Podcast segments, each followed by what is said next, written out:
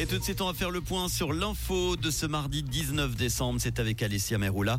Bonjour Alessia. Bonjour Manu, bonjour à toutes et à tous.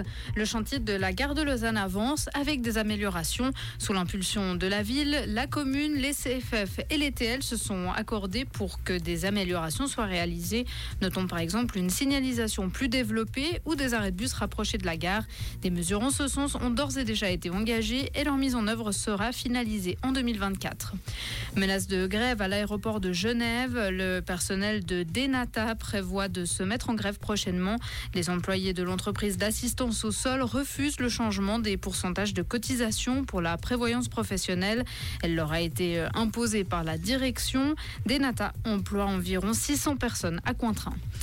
Intervention policière dans une école bernoise. Des policiers lourdement armés ont été déployés aujourd'hui durant plusieurs heures autour d'une école de la ville de Berne. Ceci en raison d'une potentielle situation de menace. Une classe après l'autre a quitté le bâtiment. L'alerte a été levée en milieu d'après-midi. La FINMA critique vivement Crédit Suisse. Le gendarme des marchés financiers a dénoncé les scandales à répétition et les erreurs de gestion de Crédit Suisse. Le régulateur, de son côté, n'estime n'avoir rien à se reprocher dans la gestion de la crise.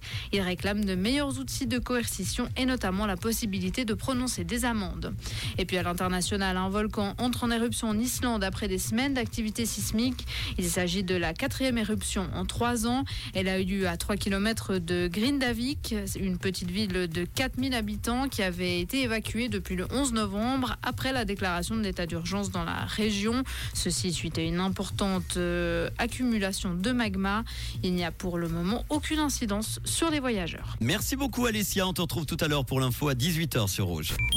Comprendre ce qui se passe en Suisse romande et dans le monde, c'est aussi sur Rouge. Rouge. Le stratus et le brouillard sont tenaces hein, sur le plateau. Ils ne se dissiperont qu'en soirée pour laisser place aux nuages et à la pluie. Au-dessus de six cents mètres, il faisait euh, plus beau hein, quand même cet après-midi. Euh, demain matin, les nuages et les averses seront plus fréquentes en montagne sous forme de neige dès mille mètres. Des éclaircies sont possibles en deuxième partie de journée en vallée. Au pied du Jura, les températures seront comprises entre zéro et sept degrés toute la journée demain. À Céligny, Alaman, Lutry, Mato, Boudry et Aigle, la suite de la semaine sera placée sous le signe de la neige en montagne. Météo Suisse a d'ailleurs lancé un un avis de degré trois pour forte chute de neige dès jeudi midi et jusqu'à samedi dix-huit heures.